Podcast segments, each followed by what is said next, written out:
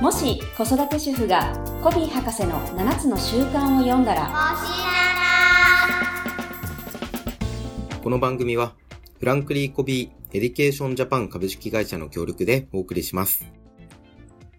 はい、今週もやってまいりました。もちななの時間です。さつこさん、今日もよろしくお願いします。はいよろしくお願いしますはい、先週から始まった、絶対にやってはいけない子育て5選ということで、うんはい、2つ目ですね、今日が。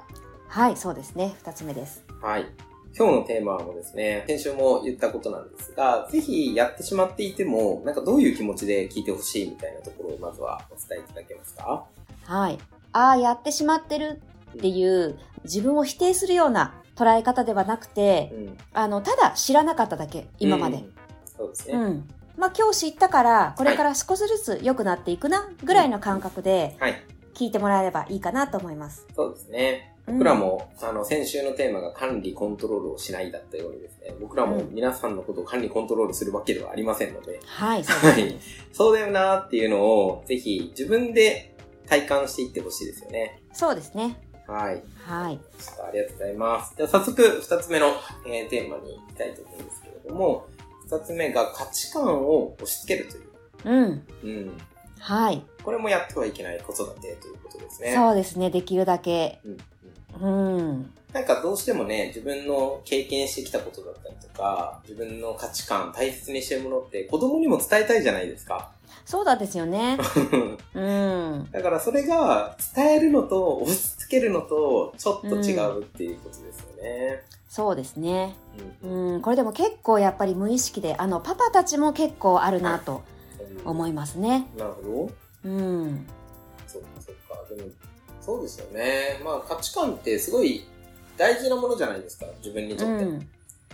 ただそれを押し付けるっていうところが、やっぱり一番ネガティブに捉えられてしまうというか、まあ、うん。あんまりよく作用しなさそうっていう。そうですね。うん。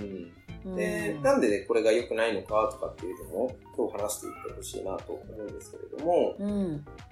よくやりがちなのは、なんでしょう、やっててもこれ気づきにくいことだと思うんですよ。そうなんですよね。うん。うん、そうなんです良よ。かれだし、自分が大切にしてるものを人に伝えてる、まあ、ましてや自分の子供に教えてるっていう、なんかいいことをしている感覚じゃないですか。確かに。きっとそうだと思うんです。うん。お今日も押し付けちゃったなって思うことってあんまりないと思っていて、うん。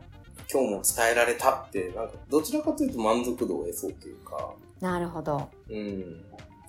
なんか、まずは、だから、ここが、価値観をつけてないかなって、普段の言動とかを振り返ってみるといいかもしれないですね。そうですね。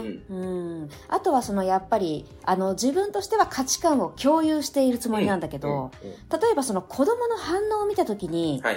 それが本当に共有なのか、うんもしかしたら押し付けなのかっていうのがはい。わかるかもしれないですよね。あー反応、そうか、そうか。うん。子供の反応を見てると。確かにそうですね。うん。だから、要は、共有してる場合の反応ってきっと、うん、で、も、私はこう思うっていう、なんか、うん。子供の価値観が出てきそうですよね。うん、そうですね。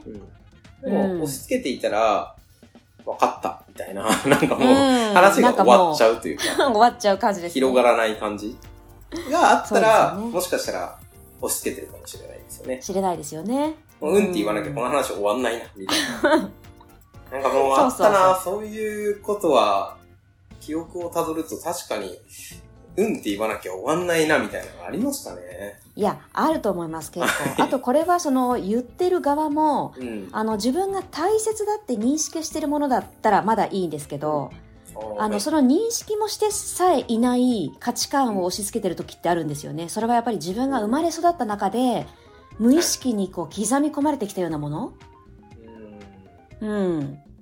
そういうものは、本当にこう、はい無意識に言ってる可能性って、やっぱりあるので、なるほどですうね。ん。まあ、だからそこをまずは子供の反応を見ながら、うあん。の振り返ってみましょうっていうのが一つ目かもしれないですね。そうですね。うはん。なんかその中で価値観をつけるとどんなデメリットがあるんですかっていうのが一つ目のテーマで伺っていきたいんですけれども、はい。はい。ここをぜひお願いできますかははい。まあ、まず一つ目は、い。こう子供の判断力とか、決断力をこう奪ってしまうっていうのが一つあって、なるほど。うん、やはりあの親って子供にとってはパワフルな存在なので、うん。うん、あのちょっとした言い方をしただけだとしても、やっぱりこうすごく影響力があると思った方がいいのかなっていうところ。で、なるほど。例えばその親がこう無意識にこう刻まれてきた価値観例えばうん男の子はうん元気であるべきとか、うん。うん、女の子はおしとやかであるべきとか例えば、はい、はい。うはい。ん、っていうのがあったとしてでも女の子だってねすごくこう元気でアクティブな子っているじゃないですか。うん。その子に対しそうそうて、いやいや、女の子はもっとお家でおとなしくしなきゃダメなのよって優しく言ったとしても、うんやっぱりそれって影響力あるので、で、その子が。ね、やっぱり、ああ、そうかって、また素直なのでね、子供たち。うん。じゃあそうした方がいいのかなっていうので、自分で決めるとかっていう力がこうどんどんそこで奪われていくっていうのはあるのかなと思いますよね。そうか。うん。確かになんかこうあるべきだって刷り込まれていくと、うん。そうじゃなきゃいけないっていう感覚になってるんでしょうね。うん、そうなんですよ。まあ、その結果判断力や決断力を奪ってしまいますよっていうのがうん。あるっていうことですね。そうですね。うんうん。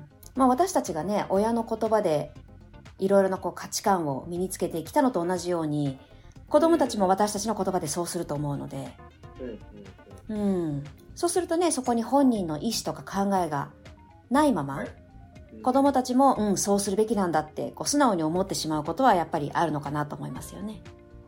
なるほど。うん、それを続けるとどうなってってしまうんですかね。まあでもやっぱりそうすると自分で考えたり決めたりしているわけではないので依存する、うん、そのパパやママの言う通りにしておこうとかうんパパやママが望む自分になろうとか、うんうん。うん、そうか。そうですよね。なんか自分で決めないっていう、まあ、前回のところにもつながっていくかなとそ思うんうでですすねが、うやっんぱ、り価値観、自分の価値観、まあ、管理、コントロールすることで決定する機会が減ったり、主体性責任感が持たない、育てないっていうところを前回お話ししていたと思うんですが、そこにほぼほぼ近いかもしれないですよね。そうですね。うん、今ねあの価値観っていう言葉を出してくださったんですけど、はい。あの本当にこう自分の価値観が育たないっうん、そういうことですよねていうのもやっぱすごい。あるなと思います自分がこう何を大切にしたいのかうん、うん、が分からなくなるというかうん。うんそうですね。うんじゃあ、もう一つですね、えー二つ目のテーマに行きたいんですけれども、それを続けることで、ルーズウィンになるっていうのをいただいてるんですが、はいそうルーズウどうィンいう意味ですかはいルーズウィンはねあの7つの習慣の本の中のウはいィンウィンを考えるっていうところに出てくるんですけどまあはい人間関係はまあいろんなパターンがある中でまあウィンウィンとうんルーズウィンとうんウィンルーズルーズルーズはいうんっていうのがねあったりするんですけどあのルーズウィンって実は大人でもすごく私多いなっていうふうに感じていてこれ何かっていうと、自分さえ我慢すればっていう考え方の人が多いなっていうふうに感じてます。なるほど。うん、自分が我慢して周りがうまく収まればうんとか、自分が我慢してママやパパが喜ぶならみたいなね。うんうんうん、まあそうですね結果的にそれをし続けることで、なんだろう負けることにすら気づかないというかそうそ我う。慢してることに気づかない人になっていってしまいそうですよね、そうなんですよねう。んうん。結構無意識でやっている大人も多いですもんねいや、すっごく多いと思いまうす。んだかうん。らもうそんなこと言ったってしょうがないじゃんみたいな形で諦めている、うん。ウィンウィンになるなんてもう無理だみたいな頭で結構考えてる人も多いですよね。そうですよね。うう。ん。あの、どちらかというと、まあ、ウィン・ルーズ、まあ、自分が勝って相手が負ける、ウィン・ルーズの人の方が、うん実はウィンウィンになりやすいっていうふうに言われていて、おールーズウィンの人がウィンウィンの考え方に行くのって、やはり少し難しいというか、まあ、チャレンジが必要だったりするっていうふうに言われてるので、確かに自分が負けてたことすら気づかなかった人が勝たなきゃいけないし、相手もそう勝たさなきゃいけないし。うん。で、やっぱりもうで自分がルーズなことに慣れてしまってますしね。うん。そこにが居心地の良ささえももしかしたらあるかもしれないので、そうですね。うん、確かに依存させてしまうっていうのが一つ目のテーマであったんですけど、依存って楽ですもんね。そう、楽なんですよ。聞けばいいんですもんね。そうん、どうしたらいい、って聞いたらうん答えが返ってきて、その通りやったらそうお母さんは喜ぶみたいな。う、うん。ね、うまくいかなくても責任は取らなくていいし、うん、うん。確かに。でもこれをしてるとどうなってくるものなんですかルーズウィンに慣れてしまうと。でも慣れてしまうと、まあ、当然こう自分の心の声を無視してるような状態うん。なので、まあ、7つの習慣ではね良心とか内なる声っていう言葉をねっていう表現をしたりしますけどやはりやっぱ自分が満たされないっていう状態が続いてしまうような気がしますよね。うん。まあうん、内なる声が聞こえなくなってしまう状態ですかね。そうですね。うん、でもやっぱこれって結構あのリスクだなって私は感じていて、うんうん、そうか、なんかパパママが良かれと思って価値観を共有してるつもりが実は押し付けてしまい、うん、なんかそれがね、判断や決断を奪い、依存させてしまう。そしてルーズビンに慣れてしまって自分が満たされないみたいなことを考えると、やっぱり価値観を押し付けるってめちゃくちゃ良くないなってうん、思ってくると思うんですけど、じゃあこれをしないためには何をしてったらいいんですかまあ、価値観を押し付けないためにはい。できるとしたらやはりまあまずはこう理解に徹するっていうのかなっていうふうに思って、まあね、理解して理解されるっていう習慣も7つの習慣にはありますけど、まあ、まさにそこで、ね、こちらは良かれと思って言ってることだったりするんですけどやはりこはうい今時代も変わってるのでうんそれが本当にそうなのかっていうと、まあ、また違うこともたくさんあると思うんですよね。おー確かうん、で子供たちには子供たちの世界もあるので。に。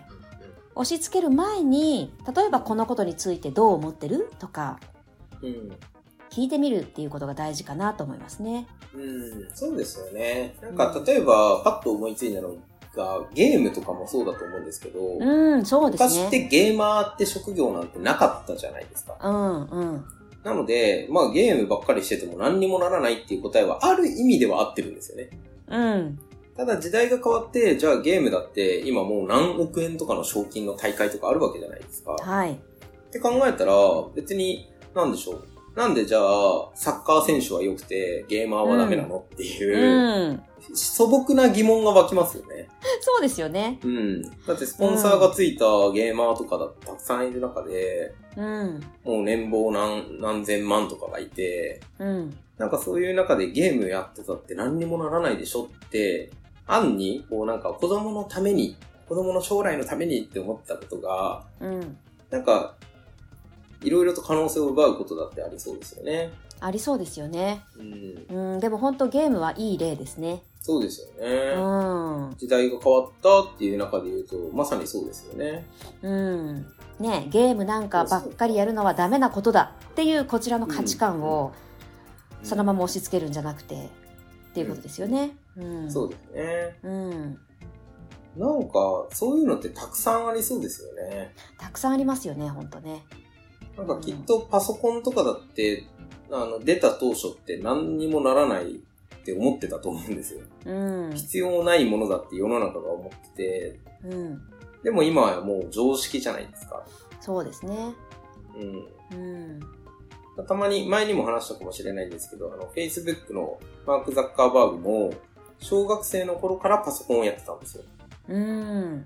で超英才教育で大学生の家庭教師とかをつけていて、小学校高学年になった時にはもう家庭教師が断っていくと自分で、もう彼に教えることはないのでごめんなさい、やめますっていうので、へ家庭教師が辞めていくと。 はい。なんかそんなね、小学校の時からパソコンのマスターだったら、なんかそこが自分のね、世の中で過ごしていった時の、あ、こういうのあったらいいんじゃないかなっていうのをネットで実現したのが Facebook だったりするわけで、うん。でこれだけの成長をし,、ね、し続けている企業なわけですよね。うん。確かに。マーク・ザッカーバーグの親が価値観をつけて、パソコンやってたって何の意味もないだろうって、もしをつけてたら、そんなことにはなんなかったわけですよね。そうですよね。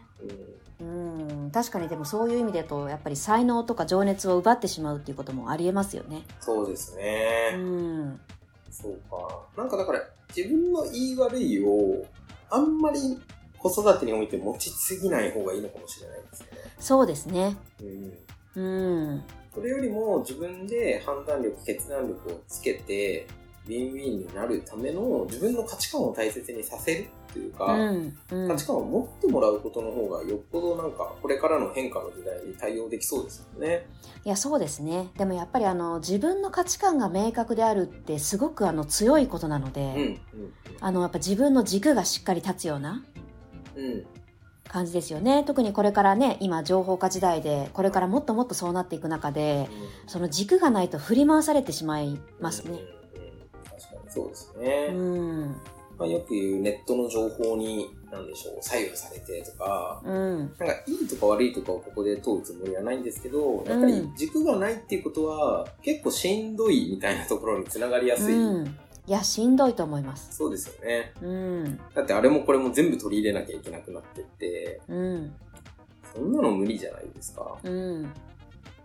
なので精神的幸福度はそれは確かに上がらないよねっていうのは感じますよね。うん、うん、じゃあそのなんか理解に徹するために子供になんかどんなことをしていったらいいですかでもやっぱりその子供が例えば何かに夢中になっていたりとか、はい、こう熱中したりしていることってあると思うんですけど、うんはい、で、はい、きっとそこにはその子の価値観大切にしたいことがきっとあるんですよね。うんそれだけ夢中になってるわけだから。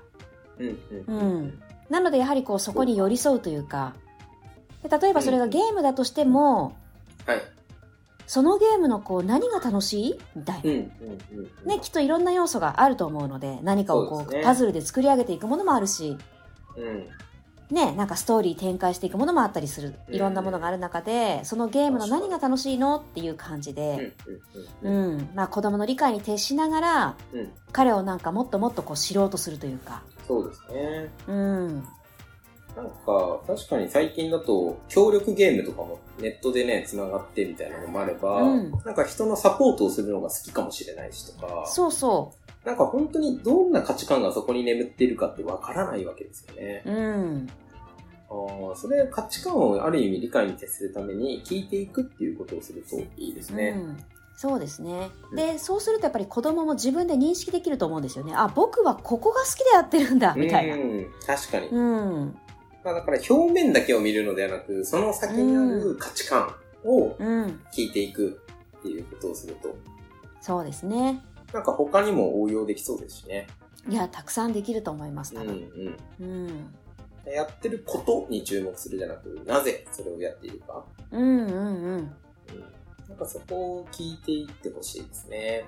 そうですね。で、またね、子供にしてみれば、そうやって聞いてもらえること自体がすごく嬉しいと思うので。うん、お確かにそうですよね。うん。なんか、承認されているというか。そう。うん、ね、あ理解しようとしてくれてるなっていうのが伝わるだけでもね、結構十分だったりしますしね。うん、確かにそうですね。うんじゃあまあ行動で判断するとかっていうのもしてしまいがちだけど、そうじゃなく、うん、まあ価値観を捨てる、自分がこうだと思ってる、まあゲームなんて無駄だって思ってることとかを押し付けるのではなく、聞いていくと。そうですね。、うんうんうん。うんまあなんか、そうだよなと思うのと同時に、押し付けているのが気づかないうちにしてしまうっていう、なんかその両方が混在するんだろうな確かに。はい。すごく思うので、まずは自分のこう発言が子供にどんな反応を与えてるかみたいなところからかもしれないですね。うん、最初に言っていただいた。はい。まあ子供の表情を見てればね、うんうんうん、何が伝わってるかって多分わかると思うので。。うんうん。そうかそうか。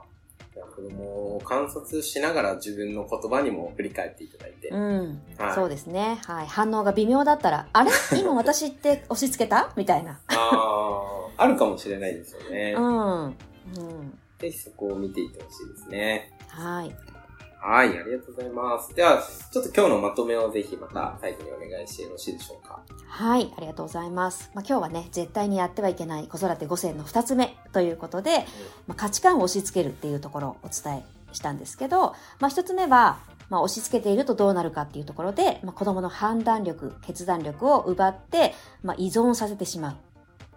うんそして、、まあ、2つ目は、そのルーズウィンの状態を作ってしまう。はいと、結局は子供がこう自分が満たされない状態が続いてしまうので、またそれがね、心地よくなってしまうと、なかなか大人になっても、いい人間関係を作れなかったりもするので、そういう恐れがあるということを念頭に置きながら、はい。じゃあどうしたらいいのかっていうところで、まずはこう理解に徹して、まあ、子供の価値観に寄り添ううん。努力をしてみようっていうところを今日お伝えしました。あーいいですね。このなんか価値観を育てるみたいな感覚とかも、うん。なんか持っているものじゃないですか。そう価値そう。観って。そうなんでです。も、それって言語化って、なんか大人でも苦手な人多いじゃないですか。うん。そうですね。でも自分はこういうのが好きなんだとか、で、うんなんでかっていうとって、このしっかりと理由も話せるように価値観を育てていってあげたら、うんなん。かすごい子供の自立のサポートになるなっていうのは聞いてて思いましたね。そうですね。あとやっぱり子供がこう自分のことを自分でよく理解してるのって、うん。実はね、あの、やっぱり穏やかさとかにつながるんですよね。おー、穏や子かさ。供の。うん。はいあの、よくね、心理的安全なんてね、言ったりしますけど。